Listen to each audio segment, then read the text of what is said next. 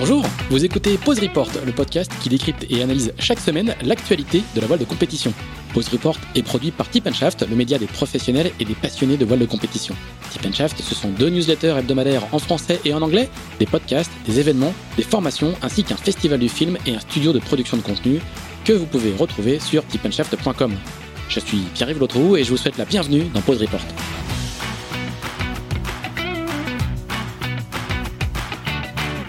Bonjour à tous, je profite de cet épisode pour vous parler d'un tout nouveau projet de Tip & Shaft baptisé Sailors.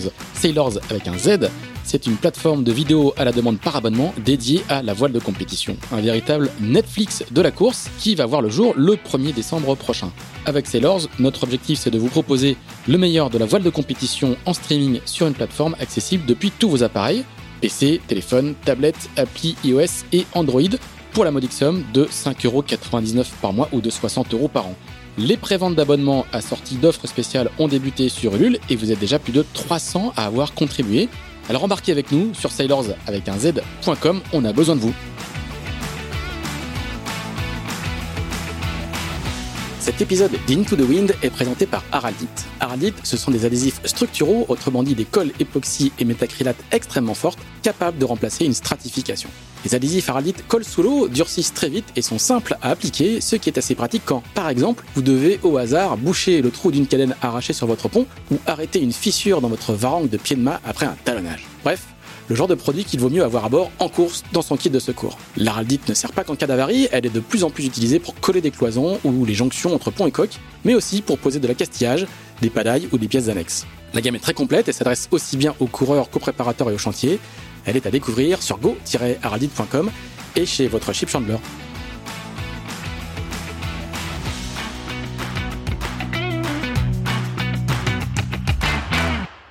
Bonjour à tous et bienvenue dans ce 46e épisode de Pause Report, le podcast hebdomadaire de Tip & Shaft qui explique, décortique, décrypte, analyse l'actualité de la voile de compétition sous toutes ses coutures en compagnie des meilleurs experts. Nous sommes le lundi 25 octobre, il est un tout petit peu plus de 14h et on enregistre un lundi car l'un de nos 2 invités est sur le point de partir pour rejoindre Le Havre en convoyage, nous sera donné le 7 novembre le départ de la Transat Jacques Vabre à laquelle il participera en Ocean 50. Il sera à la barre de Cohesio avec un tout nouveau sponsor et il s'agit d'Erwan Leroux qui est également président de la classe Ocean 50. Erwan, est-ce que tu nous entends?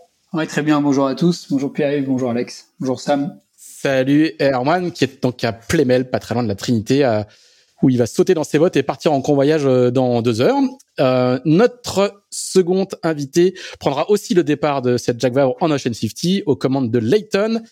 Il s'agit du Britannique, comme on dit, Sam Goodchild. Salut Sam, et Sam, il est dans sa voiture à la base à Lorient, le seul endroit calme chez Leighton, nous a-t-il dit. Est-ce que tu nous entends, Sam? Oui, je t'entends très bien, Pierre-Yves. Bonjour, Axel, Erwan et Pierre-Yves.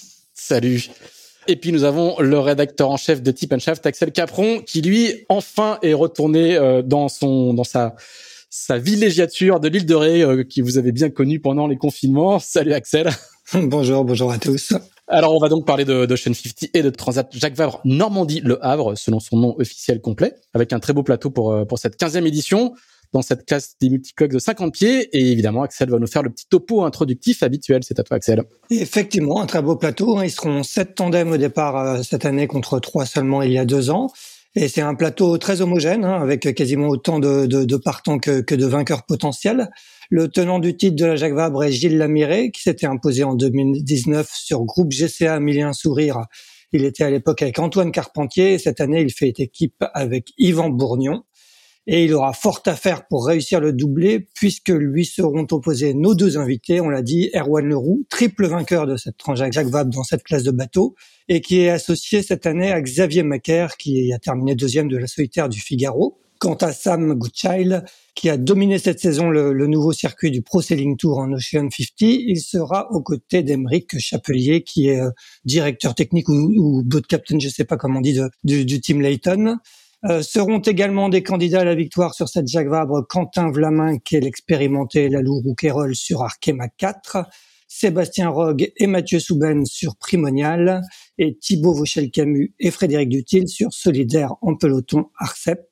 Et le 7e concurrent est le duo Armel Tripon-Benoît Marie, dont la préparation a été un peu perturbée par un dématage en août et qui s'alignera sur les petits doudous. Voilà, les Ocean 50 s'aligneront sur le même parcours que les Imoca. C'est un parcours de 5800 milles qui les emmènera jusqu'à l'île brésilienne de Fernando de Noronha, et après ils remonteront cap vers la Martinique où ils sont attendus à peu près au bout de 2 semaines de course. Voilà pour ce petit topo. Merci Axel. Alors avant de parler de Transat Jacques Vabre, puisqu'on fait une spéciale Ocean 50, on va revenir sur le Pro Sailing Tour, qui est le tout nouveau circuit des Ocean 50, dont c'était cette année la première édition que tu as remportée, Sam, sur Leighton. Eh ben, c'est quoi le bilan de cette première saison? Le circuit était assez innovant, en tout cas dans son discours, dans les contenus. On attend avec impatience le documentaire qui doit en émerger. On commence par toi, Sam. C'est quoi, quel bilan tu fais toi de ce premier Pro Sailing Tour, à la fois du point de vue sportif, mais aussi du point de vue circuit, organisation, retombée? C'est quoi le bilan? Pour nous, c'est très positif. Clairement, je pense qu'il y avait plein de choses de bien. Surtout, ça aide qu'on a fait un bel résultat aussi, mais même le circuit, après, c'était un nouvel circuit, mais c'était aussi une nouvelle classe, un nouvel bateau, une nouvelle équipe pour moi, donc il y a plein de nouveautés. Donc, c'était une année pleine de découvertes, et je pense que pour un nouvel organisateur dans la voile, dans le corso large et sur la classe, je pense hyper positive. Il y a plein de choses à faire mieux, mais on part d'une très très bonne base, et beaucoup de ça c'est grâce pas que aux organisateurs, mais même à Erwan qui a beaucoup travaillé l'hiver dernier pour mettre tout ça en place avec la classe. Une petite question encore, Sam. Comme tu dis, tu découvrais, t'arrives un peu sur le circuit, tu découvrais un petit peu le support, l'équipe. Comment t'expliques ta rapidité d'adaptation? Est-ce que ce sont les longues heures de kitefoil dans la rade de l'Orient qui t'ont permis d'aller aussi vite en tribord? Je sais pas s'il y a une clé précise. C'est sûr que il y a plein de choses qui sont mises en place. Déjà avec le Leighton, on avait la chance d'avoir de très bonnes conditions pour s'entraîner avec un bon bateau. J'avais la chance d'être très bien entouré avec Amwick, qui est mon co-skipper pour le Jacques Vabre, mais aussi team manager qui est hyper impliqué dans l'équipe, qui a fait le circuit l'année dernière. Mais aussi avec les navigants qui avaient à bord, entre le Thomas Coville, le Seb Joss, le Jack Boutel, on était très bien entouré pour que j'étais pas découvert tout seul. Oui, je disais, il y avait du beau linge, comme on dit en français. Le beau linge, je connais pas l'expression, mais oui, ça va très bien. C'était assez chic, t'avais des équipiers de renom. Oui, donc voilà, c'est sûr que ça aide, et après, on a pu mettre le bateau à l'eau très tôt et naviguer tout ce qu'on pouvait pour découvrir le bateau, et on a vraiment commencé la saison vraiment à fond en disant on ne sait pas ce qui nous attend, mais on va tout donner et puis on s'adaptera après, et heureusement ça s'est bien passé. Erwan, quel est le bilan de ce premier Pro Sailing Tour pour le président de la classe que tu es, et pour le coureur que tu es également? Écoute, c'est extrêmement positif dans le sens où le produit Pro Sailing Tour était complètement dans les targets de ce qu'on s'était fixé. On sait que c'est un bon produit, que c'est ce qu'il nous faut pour nos bateaux, c'est ce qu'il faut aussi pour les partenaires. Je pense que les partenaires s'y retrouvent assez facilement. Voilà, donc je pense que c'est franchement un bon travail collectif qui a été fait au sein de la classe. Alors, je suis pas seul, ça, mais bien sûr que tout le monde a participé, et même voilà, les tonnes, les partenaires, les skippers et les armateurs. Enfin, c'est vraiment un travail collectif. Et on a vraiment cette volonté de continuer à construire avec l'organisateur pour être vraiment acteur de notre circuit et de notre façon de courir et de notre façon de naviguer. Axel. Et d'un point de vue sportif, je crois que vous avez pris un peu la saison en route à bord de Cohesio. Quel est le bilan que toi tu tires sur ce bateau que tu as aussi découvert?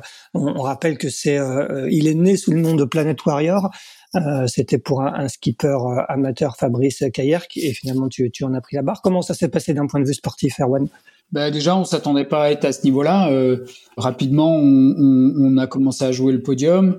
Voilà, entre la 3e et la 4e place. Alors tout de suite on a vu que Leighton et Arkema étaient un petit cran au-dessus. Et voilà, et en fait avec les conditions de jeu qu'il y a eu, on a vu qu'on arrivait quand même à jouer.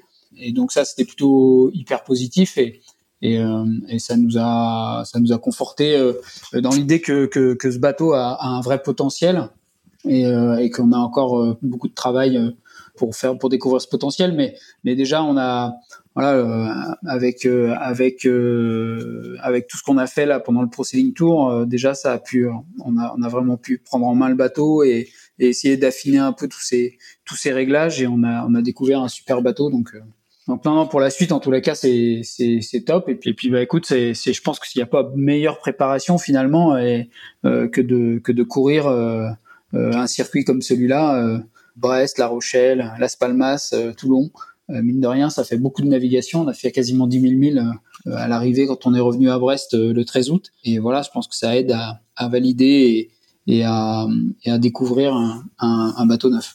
On imagine que vous travaillez déjà sur la saison 2, même si la priorité du moment est la Transat Jacques Vabre. Comment un peu se présente cette saison? Vous savez déjà où vous irez naviguer et quel sera le programme exact? Bon, on n'a pas réellement le programme exact. On continue à travailler avec Upswing sur la mise en place du calendrier. Ouais, ce qu'on sait juste, c'est qu'il y a des chances que ça commence, enfin c'est même sûr, ça va commencer en Méditerranée au mois de mai et début mai, et ça finira en Bretagne au mois de juillet. Donc ça va être c'est une année particulière, hein. L'année prochaine c'est la Route du Rhum, il y a du solitaire, donc il y a aussi quelques épreuves en solitaire que la classe voulait pas rater, notamment la Dream Cup. Donc voilà, on essaye de mettre en place ce calendrier là avec les organisateurs. Pour l'instant, ça se passe plutôt bien. On a déjà acté avec des villes.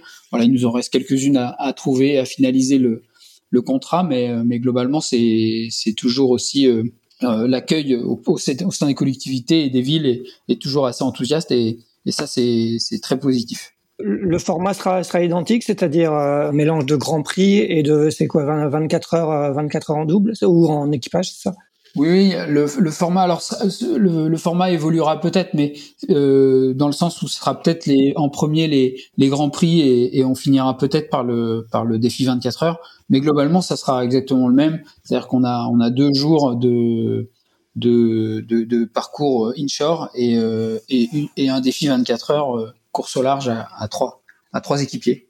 Donc et ça c'est plutôt bien, c'est un bon équilibre, ça permet de faire un peu plein de choses différentes et de montrer nos bateaux dans différentes conditions. Donc c'est assez bien comme format. On a trouvé le bon format qui convenait à nos bateaux. Erwan, je le disais tout à l'heure, pardon, le circuit, on parle d'épisodes, on parle de saison.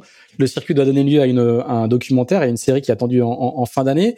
On n'en a pas entendu beaucoup parler depuis. Est-ce que c'est toujours le cas, et est-ce que tu sais quand est-ce qu'elle va sortir? Ouais, c'est toujours le cas, bien sûr. La production travaille dessus depuis déjà 2 mois. Mm-hmm. Mais bon, il y a des heures et des heures de rush à décortiquer. Donc c'est très long. Et ce qu'on sait déjà, c'est que ça a pris du retard. Donc ce qui devait sortir en janvier, il y a des chances que ça sorte encore un peu plus tard, peut-être début février. Voilà, c'est tout ce qu'on sait pour l'instant. Mais en tous les cas, c'est toujours d'actualité, et il y aura bien la saison 1. Les 4 épisodes de la saison 1 qui sortira en début 2022. Très bien. Sam, t'as fait tout le circuit, et du coup, tu t'es retrouvé avec un caméraman dans les pattes qui filmait quasiment 24 heures sur 24. Ça fait quel effet d'abord? Et puis ensuite, est-ce que tu sais déjà qu'il y a des scènes sur Leighton qui seront intéressantes à voir si elles sont retenues dans la série? C'est sûr que nous, assez vite, on oublie qu'on a des micros à bord, sans parler des caméramans. Donc, il y a quelques moments où on s'inquiète un peu de qu'est-ce qui va sortir. Moi, je pense notamment au moment où on a eu un petit contact avec Arkema au départ d'Inshore aux Canaries.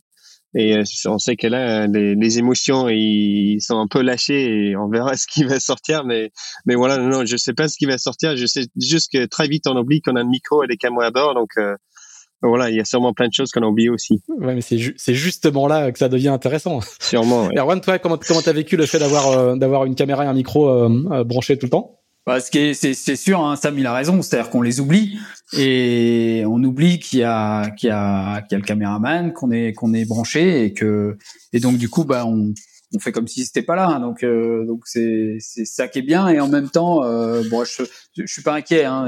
Ils seront coupés, ils seront racontés la bonne histoire, et ils seront coupés au bon moment, mais bon, ce qui est sûr c'est que pour créer une belle série documentaire, il va falloir quand même qu'ils mettent des émotions et forcément on va découvrir aussi peut-être des visages un peu différents que des visages qu'on connaît peut-être un peu lisses et qu'on va découvrir peut-être un peu plus rugueux. Mais bon, en même temps, c'est ça qu'on veut, c'est ça qu'on voulait montrer aussi. Hein, c'est l'intérieur sport. Hein, donc c'est la vérité. Exactement. Et donc c'est bien. Et puis ça permettra aussi de voir l'évolution parce que on va devenir aussi c'est ça aussi l'idée. Hein, l'idée c'est de alors on joue pas. Hein, ça c'est sur ce qui est clair, c'est qu'on joue pas parce qu'on les oublie. Donc on est naturel finalement. En tous les cas pour la première saison. Alors est-ce que les autres saisons seront identiques, je sais pas, mais en tous les cas sur celle-là on les a vite oubliées et je pense que il va y avoir des bons moments. Axel. Oui, Erwan, un des enjeux de cette première saison, c'était aussi de trouver des partenaires et donc de financer ce Pro Sailing Tour. Concrètement, est-ce que là-dessus vous avez avancé ? Est-ce que sur la saison 2 vous attendez à voir arriver des partenaires ? Oui, complètement. Upswing répondrait mieux à ma place, hein, c'est sûr. Hein. Mais oui, il y a des contacts qui sont pris dès aujourd'hui. Enfin, à l'heure où on se parle, il y a déjà des choses qui sont en train d'être montées. Et oui, l'objectif numéro un pour nous. Pour 2023, j'entends, hein, parce que 2022, on va réussir à trouver des partenaires privés et je l'espère en grand nombre. Mais si en tous les cas en 2023, on n'aurait toujours pas trouvé des partenaires privés, ça va sembler quand même très compliqué de continuer en utilisant l'argent des collectivités. Donc il faut vraiment qu'on arrive à un équilibre financier qui soit tel qu'on l'avait défini dès le départ, c'est-à-dire un 70-30 grand max, c'est-à-dire 70% d'argent privé et 30% d'argent public. Aujourd'hui, c'est pas le cas, l'équilibre il y est pas, mais c'est notre volonté, elle est là et voilà, Rome ne s'est pas fait en un jour et il faut continuer à travailler pour faire rentrer des partenaires privés pour arriver dans ces ordres de grandeur. Je le disais en préambule, hein, vous êtes actuellement 7, vous serez 7 au départ de la Transat Jacques Vabre, il y aura un 8e entrant l'année prochaine, Éric Perron qui va faire ses débuts sur le circuit Ocean 50. Est-ce que en plus d'Eric, tu vous voyais arriver d'autres skippers? Vous avez des marques d'intérêt? On entend souvent des figaristes notamment qui quand ils s'interrogent sur leur avenir évoquent notamment la classe Ocean 50. Comment tu vois un petit peu l'horizon de la classe? Ce qui est sûr, c'est que là il y a des projets qui sont aux portes de la classe. Maintenant il y a un souci assez déconcertant, c'est qu'aujourd'hui il y a une activité dans les chantiers de bateaux de course assez incroyable avec le Vendée Globe et aujourd'hui c'est assez compliqué de trouver un chantier qui permette de construire un bateau, donc là déjà pour le Rhum c'est mort, donc voilà ils cherchent des solutions, je sais qu'il y a quelques projets qui cherchent des solutions pour essayer de reconstruire des bateaux. Mais bon, voilà, pour l'instant, c'est un peu compliqué. Ou alors, il faut s'éloigner, s'expatrier, mais c'est jamais forcément, l'attrait, on pourrait se dire, tiens, c'est peut-être un peu moins cher, et finalement, c'est pas forcément moins cher, voire même que c'est beaucoup plus cher finalement, que de s'expatrier à l'étranger. Donc, faut en faire, voilà, faut faire attention, bon, en tous les cas, construire aujourd'hui est un vrai sujet, est un vrai problème. Et pas que en multi-50 au final, hein. Ça commence à être un peu tendu un peu partout. Dans l'un des concepts du Pro Sailing Tour, il y avait celui d'un numerus clausus, c'est-à-dire un nombre de bateaux et de concurrents à ne pas dépasser. Est-ce que c'est toujours d'actualité ? Ouais, alors ça c'est plus de la classe, mais oui effectivement c'est toujours d'actualité. Oui, pardon. La classe, il y a un numerus clausus qui est à 10 jusqu'au Rhum et du coup qui sera prolongé au moins pour les années futures. Mais bien sûr l'idée c'est d'essayer d'arriver à peu près avec une douzaine d'unités.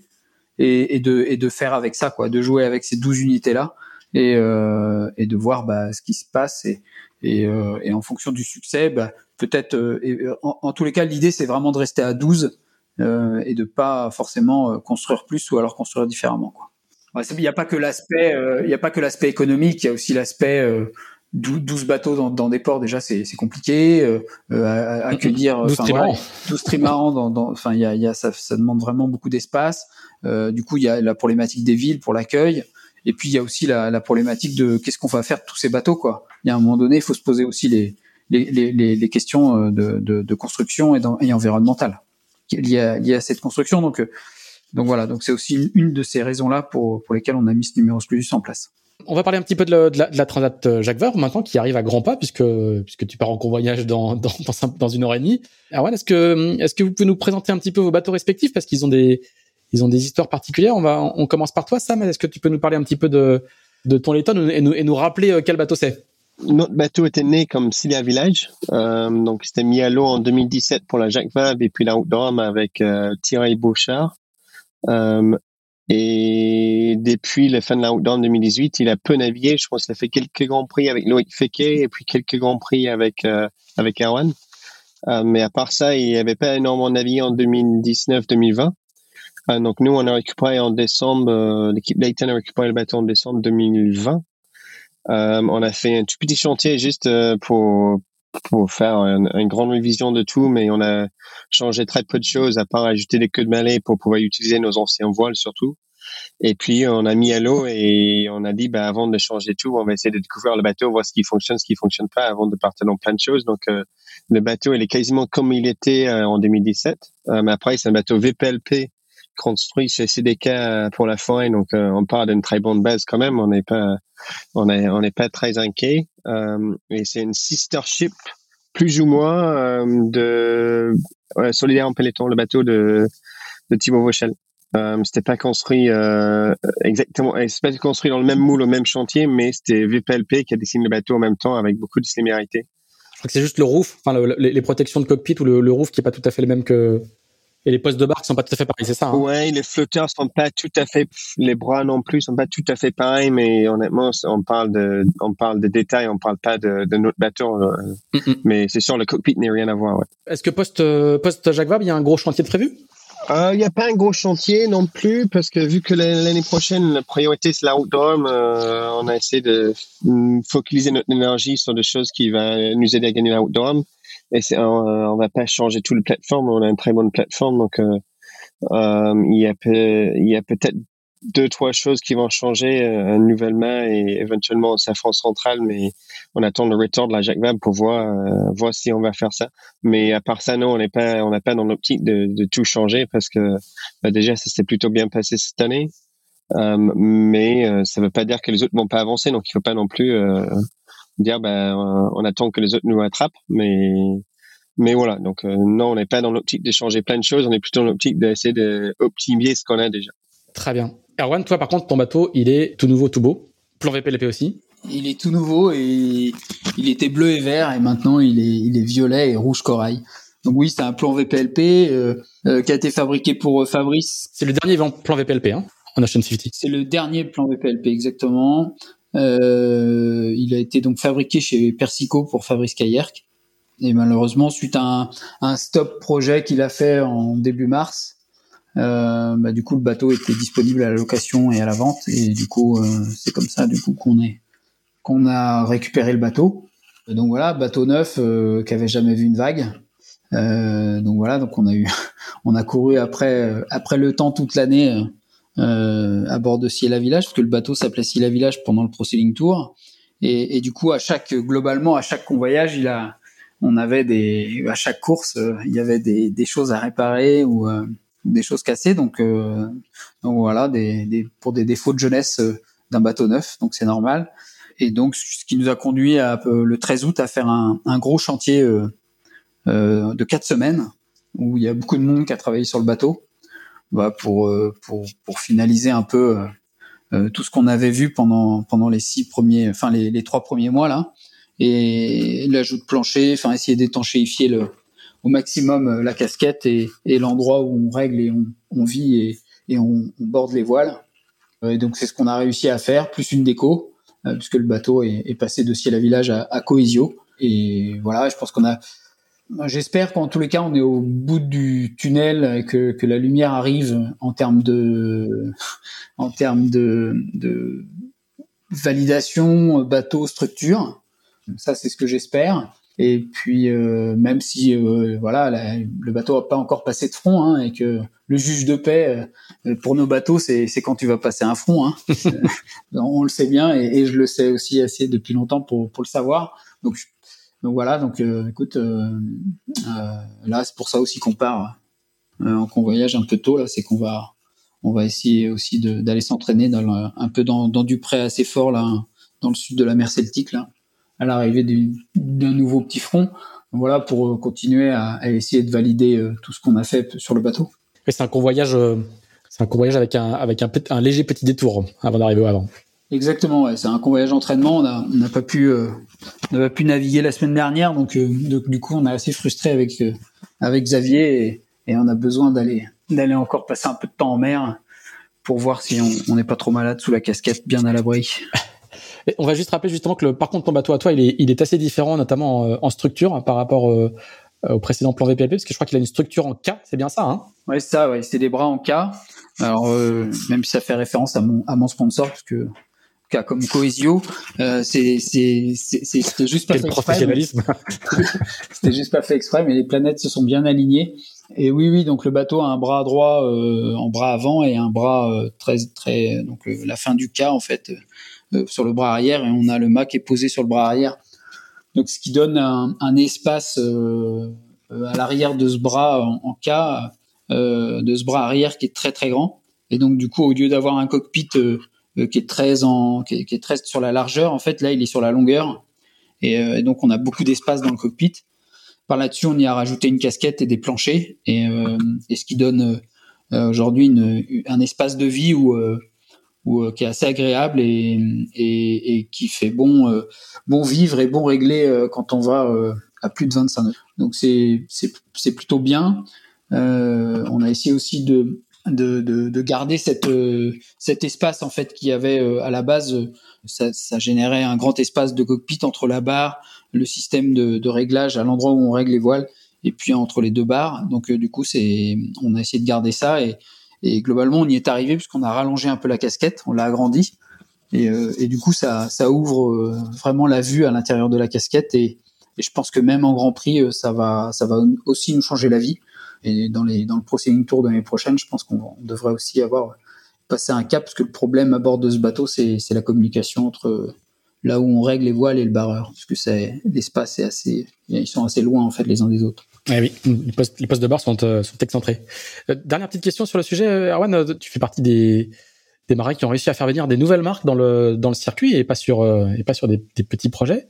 Raconte-nous un petit peu comment t'as réussi à faire venir Cohesio sur le circuit Ocean 50.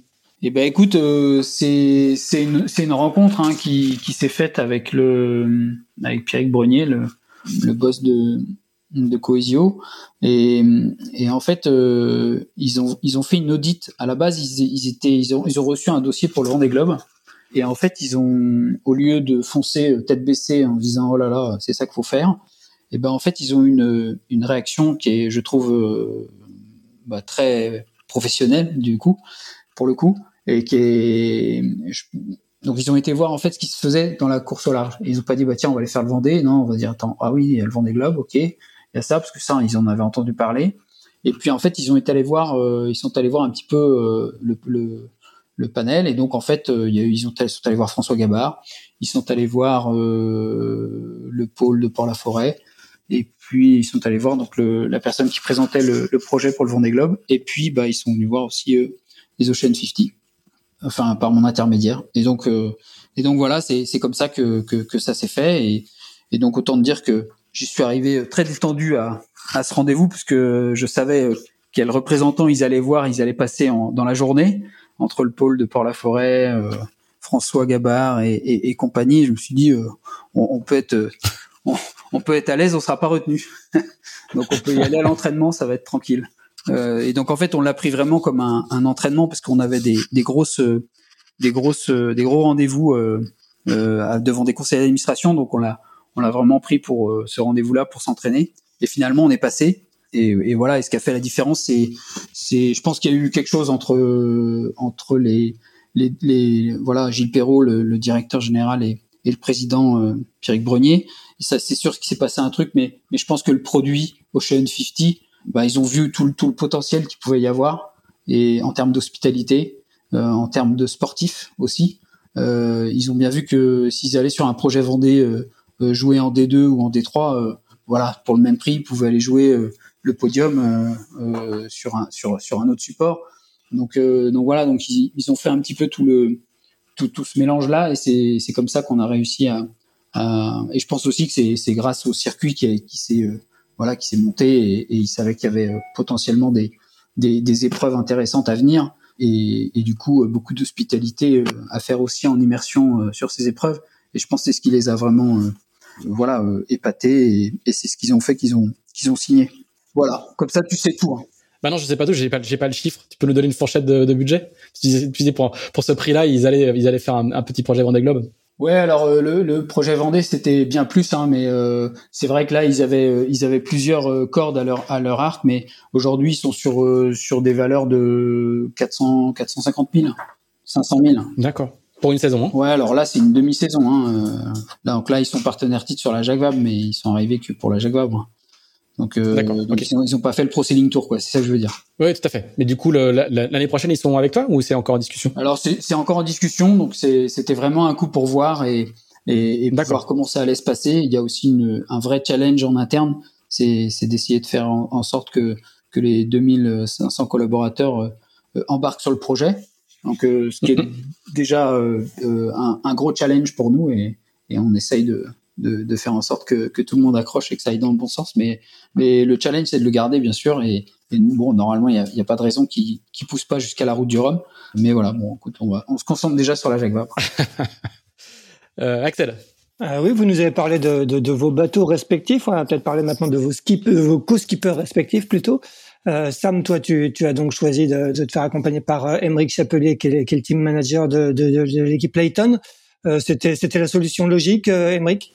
C'était très logique parce que lui, il est très impliqué dans le projet. Moi, quand on a occupé ce bateau-là, ce projet a démarré, moi, j'étais en mer. Donc, les premiers 2 mois de projet, c'est lui qui a fait les convoyages retour et qui a démarré les chantiers. On sait très bien que la plupart des choses qui ont fait un chantier, ça s'est mis en place au début. Donc, lui, il connaît très, très bien le bateau. Il est aussi un grand marin. Il a fini 2e de la Route du Rhum. Il a fini 2 fois sur le podium de la Jacques Vabre, donc et il a fait le mini aussi. Il a construit son bateau, donc techniquement il est très fort et il sait naviguer. Et en plus que ça, on travaille tous les deux sur ce projet, à monter ce projet pour que ce soit un succès sportivement et pour le sponsor. Donc pour moi, c'était assez logique de partir avec lui. Il a énormément envie de le faire, et je sais que c'était pas juste un co-skipper qui allait venir quand on navigue. C'est vraiment quelqu'un qui va connaître le bateau par cœur. Et ça, c'est hyper important quand on découvre un nouvel bateau et une nouvelle classe, que je suis pas le seul à bord qui est impliqué à plein de temps. Vous vous êtes spécifiquement entraînés tous les deux, ou vous vous êtes entraînés plus toute la saison sur le Pro Sailing Tour? Est-ce que ces dernières semaines, vous avez navigué plus spécifiquement à deux? On a navigué un peu moins ces dernières semaines parce que la saison était très chargée. Comme il a dit Erwan, on a fait presque 10 000 milles avec un aller retour en Méditerranée en passant par les Canaries. Plus les entraînements en avant, on a fait l'aller aux Canaries en double pour se qualifier pour le Jacques Vabre. Et c'était bon 4 jours en mer à naviguer à deux. Et comme toutes les navigations, on a fait même les voyages avec Aymeric. Nous avec notre sponsor, on est allé aussi en Écosse et en Belgique. On a encaissé quand même pas mal de milles, donc on a décidé que la priorité pour le mois d'octobre, c'était plutôt d'être en bonne forme et se reposer un peu pour la Jacques Vabre que partir faire des jours et des milles en mer. Donc voilà, on a fait un entraînement de 3 jours il y a une semaine ou deux, et puis on a fait des navigations de la journée, et puis on part en voyage encore, mais c'était plutôt léger comme entraînement. C'était surtout en avant-saison qu'on a beaucoup navigué. Et de ton côté, Erwan, toi tu as fait donc appel à Xavier Macaire, hein, qu'on connaît bien sur le circuit Figaro, hein, qui a pris la 2e place de la solitaire. Pourquoi Xavier? Parce que avec Xav, du coup, on forme un vrai binôme complémentaire. Voilà, je pense que, comme tu l'as dit au début, aujourd'hui, le niveau en Ocean 50 est assez relevé. Et du coup, j'avais besoin de quelqu'un qui puisse apporter quand on va être au contact, et sur la tactique, sur la stratégie, même si on est routé, mais qui ait un œil un peu différent et un peu nouveau. Voilà pourquoi Xavier, parce que c'est un mec en or, que c'est hyper facile, on parle le même vocabulaire. Donc voilà, moi j'avais navigué avec lui l'année dernière, hein, en 2020 sur la Dream Cup. C'était avec sur le bateau de Sam, hein, maintenant, sur l'ancien Ciela Village qui est devenu Leighton. Et du coup, il y a eu un super contact.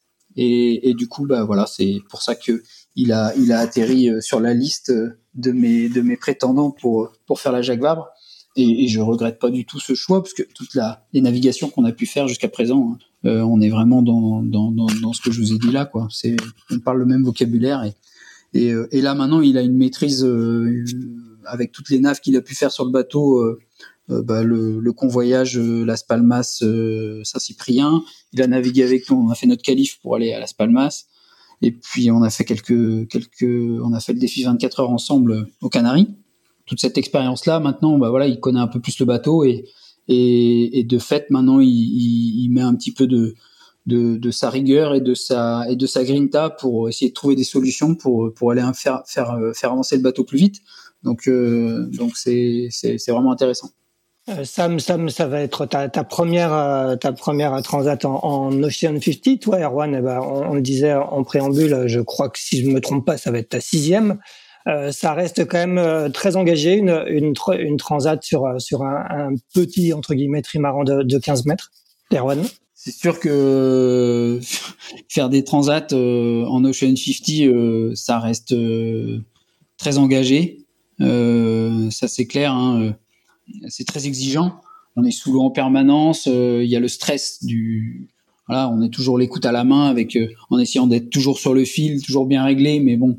Aussi à fleur d'eau, donc avec le risque de chavirage qui est quand même très élevé, et donc en fait il faut être très très alerte sur la vie du bateau et sur le réglage, et c'est ça qui est un peu stressant et qui est un peu engageant, en plus de l'humidité où tu es sous le Karcher en fait en permanence.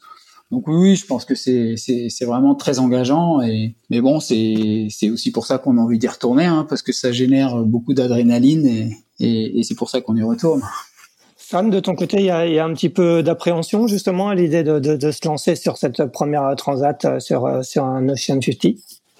C'est sûr qu'il y a un peu d'appréhension, c'est quand même des bateaux qui sont très performants mais très légers, et ils sont quand même plus stables à l'envers que l'endroit. C'est un peu embêtant, mais voilà, c'est pour ça, comme ils disent, il a l'adrénaline, il a l'envie de jouer avec les limites et de chercher à gagner, parce que ça ajoute vraiment un élément qu'on appelle sur les monocoques, c'est un élément de danger. Et c'est ma première de faire sans double. Après, j'ai quand même eu quelques milles en multicoque, en mode 70 et en ultime maintenant, donc j'ai énormément de chance de pouvoir faire ça avec des gens très expérimentés avant. Et voilà, maintenant, j'ai pas à faire ça avec un week à deux, donc c'est un nouvel défi, un nouvel challenge, et avec la Route du Rhum qui s'approche vite aussi dans un peu plus d'un an. C'est un super entraînement, et moi j'adore apprendre, j'adore de mettre des défis qui semblent très durs et impossibles, et celui-là, c'est la prochaine. Donc moi j'ai hâte pour ça, et comme tu dis au début, on a un plateau qui est quand même tout le monde est capable de gagner ou presque, et ça, on sait que pour bien faire, il va falloir être présent et faire ça bien. Vous avez tous les deux fait des transats Jacques Vabre assez traditionnels, qui traversent le Potomac et qui font le long bord de reaching jusqu'au Brésil. Là, le parcours, il change complètement, puisque comme le disait Axel, vous allez virer Fernando de Noronha, vous allez traverser une première fois le Potomac, puis ensuite te remonter et retraverser.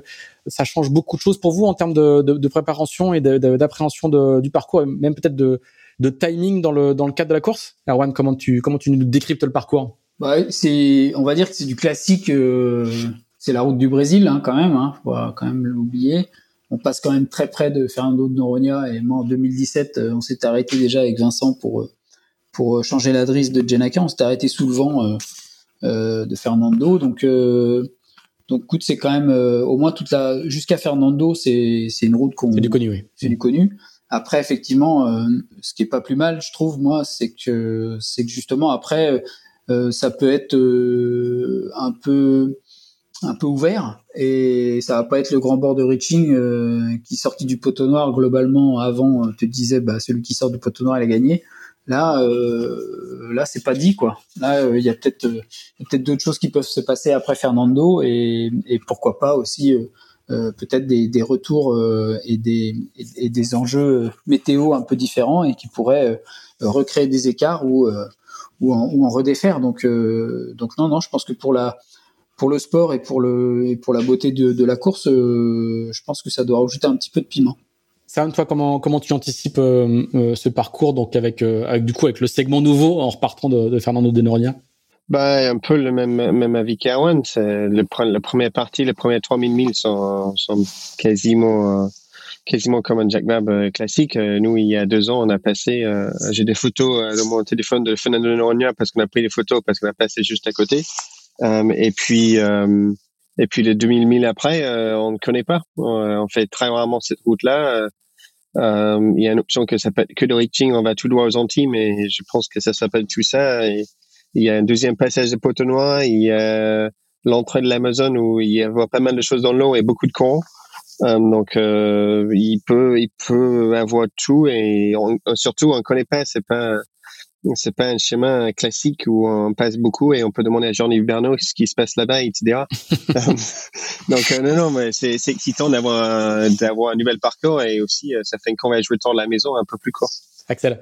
Oui, Sam, on l'a dit tout à l'heure, hein, tu as gagné toutes les épreuves du Pro Sailing Tour cette saison. Est-ce que ça fait de toi et d'Emeric les favoris de cette Transat Jacques Vabre? On m'a dit ça, donc sur le papier, c'est sûr que c'est peut-être le cas. Après, nous, on approche cette Jacques Vabre pas du tout de cette vision-là.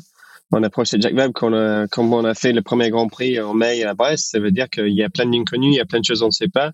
On a un peu plus de confiance dans le bateau, c'est sûr, mais on sait qu'un Jacques Vabre, c'est pas du tout le même exercice qu'un Grand Prix ou même le final Toulon-Brest. On est 2 à bord, on est contre les gens qui sont peut-être plus expérimentés en transat qu'en Grand Prix, donc des Thibaut Vauchel, Erwan Leroux qui connaît son bateau le mieux en mieux, même l'Armel Tripon qui a gagné les dernières Route du Rhum. Il y a quand même, tu regardes chaque équipage et il y a aucune où tu dis eux ils devraient être derrière nous si tout se passe comme normal. Donc honnêtement, nous on regarde pas du tout cette transat comme on est favori. Après on a envie de gagner. On n'est pas le seul d'avoir envie de gagner. Mais vraiment, nous, on a le bateau depuis moins d'un an, donc on découvre, à chaque fois qu'on navigue, on découvre des choses et sur un transat, on rencontre des conditions qu'on voit pas d'habitude et pendant 2 semaines. Donc, c'est vraiment, et on se méfie de cette étiquette de favori parce que on sait que sur un transat en double, ça veut pas dire grand chose. On va parler un petit peu de la suite en 2022. Sam, tu navigues encore de temps en temps avec Sodebo. Ils vont encore, eux aussi, continuer à naviguer l'année prochaine. Est-ce que tu vas continuer à faire les deux programmes en même temps? C'est quoi un petit peu tes plans pour l'année prochaine? Moi, j'ai envie de naviguer. Sodebo, c'est l'envie. On le voit en face, mais honnêtement, j'ai pris la décision que là, j'ai une super opportunité avec Leighton. J'ai la chance d'avoir un super projet. Ça fait quasiment 10 ans que je cherche d'avoir un projet dans le course large. Aujourd'hui, j'ai cette opportunité-là d'avoir un super projet où je suis bien entouré avec un bon bateau. La Route du Rhum, comme je disais, il arrive à grands pas. C'est le premier transat en solitaire sans multicoque pour moi. Et j'ai pris la décision que si j'ai envie de faire un bon résultat sur la Route du Rhum, ça va pas être en naviguant un peu partout comme j'ai fait par la passée. Ça va être vraiment en m'investissant et en m'impliquant à plein temps dans ce projet. Donc, notre contrat avec Leighton, il va jusqu'à la fin de la Route du Rhum et vraiment mon objectif et mon envie, c'est de mettre tout sur mon côté pour avoir la meilleure opportunité de gagner cette transat-là. Donc non, le Sodebo, ça donne envie, mais malheureusement, je pense que je vais pas avoir beaucoup de temps. Voilà. C'est-à-dire qu'il y a une place à prendre sur Sodebo. Vous avez tous les deux laissé entendre, voire même dit que le Vendée Globe, c'était quelque chose qui vous intéressait. Est-ce que vous avez en fond de, je sais bien qu'on anticipe un peu la suite là, mais est-ce que vous avez un peu en fond d'écran ou en projet moyen terme, vous avez tous les deux le Vendée Globe qui continue à vous attirer? Bah oui, très clairement. Moi, depuis très longtemps, j'ai envie de faire le Vendée Globe. J'aime me mettre des défis qui semblent très durs et très très loin. Il n'y a pas une course qui coche le plus de cases que le Vendée Globe en dur et loin. Donc voilà, moi, j'ai envie de faire le Vendée Globe. Après. Il y a plein de choses à se passer d'ici la fin de l'année prochaine. Déjà, il faut essayer de faire un bon Route du Rhum. Il faut voir ce qui se passe avec le circuit 1050. C'est ce qui se passe avec le projet Imoca. Avec le circuit Imoca, on a vu qu'il y a maintenant 40 places au départ. C'est bien, mais apparemment, il y a déjà plus de 40 projets en route. Donc, voilà, moi, par tout ce que j'ai fait par la passée, j'avais toujours envie de faire ça dans mes qualités. et d'avoir le projet bien fait et performant. Donc, je suis pas encore à un stade de ma carrière où je suis prêt à tout lâcher, à tout prix pour être sur le départ de Vendée Globe. Donc, je regarde, je surveille et si une opportunité se présente avec Leighton ou avec une co-sponsor avec Leighton, on va sûrement aller vers là, mais rien n'est fait et vu comment ça bouge vite en ces moments, le ponton et les projets Vendée Globe, il faut voir que c'est toujours impossible de se qualifier, de trouver un bateau et d'avoir un projet après 2022 si c'est ça qu'on a envie de faire. Donc avant de pousser un sponsor vers ça, et Leighton et le vent d'un projet Vendée Globe, il faut être sûr que c'est envisageable. Et pour l'instant, la priorité aujourd'hui, c'est de faire la meilleure performance déjà à la Jacques Vabre et puis la Route du Rhum dans un an. Et puis on verra, on va faire un état de lieu pendant l'année prochaine et voir où est-ce qu'on est pour ce qui est possible après. Les projets de moyen terme ou même de Vendée Globe 2024 se décident un petit peu aujourd'hui aussi, donc c'est pour ça qu'il faut bien le garder dans un coin de sa tête. Exact. Axel, est-ce que tu as une dernière question pour nos amis? Non, c'est bon pour moi. Je crois qu'on a bien fait le tour de cette classe Ocean 50, de cette Jacques Vabre qui va être passionnante à suivre, je crois, vraiment dans toutes les classes. Quoi. Très bien. Messieurs, merci beaucoup. Erwan, on va te laisser partir aller jouer avec ton front en mer Celtique avant de rentrer au Havre et Sam, on va te libérer de ta voiture pour que tu puisses retourner à ton bureau. Merci beaucoup. Merci à tous les deux. Bonne nave et bon convoyage. Et puis Axel, on se retrouve... la semaine prochaine, juste avant nous aussi à notre tour de monter au Havre. Merci messieurs, bonne journée. Merci Axel, merci Pierre-Yves. Bonne journée.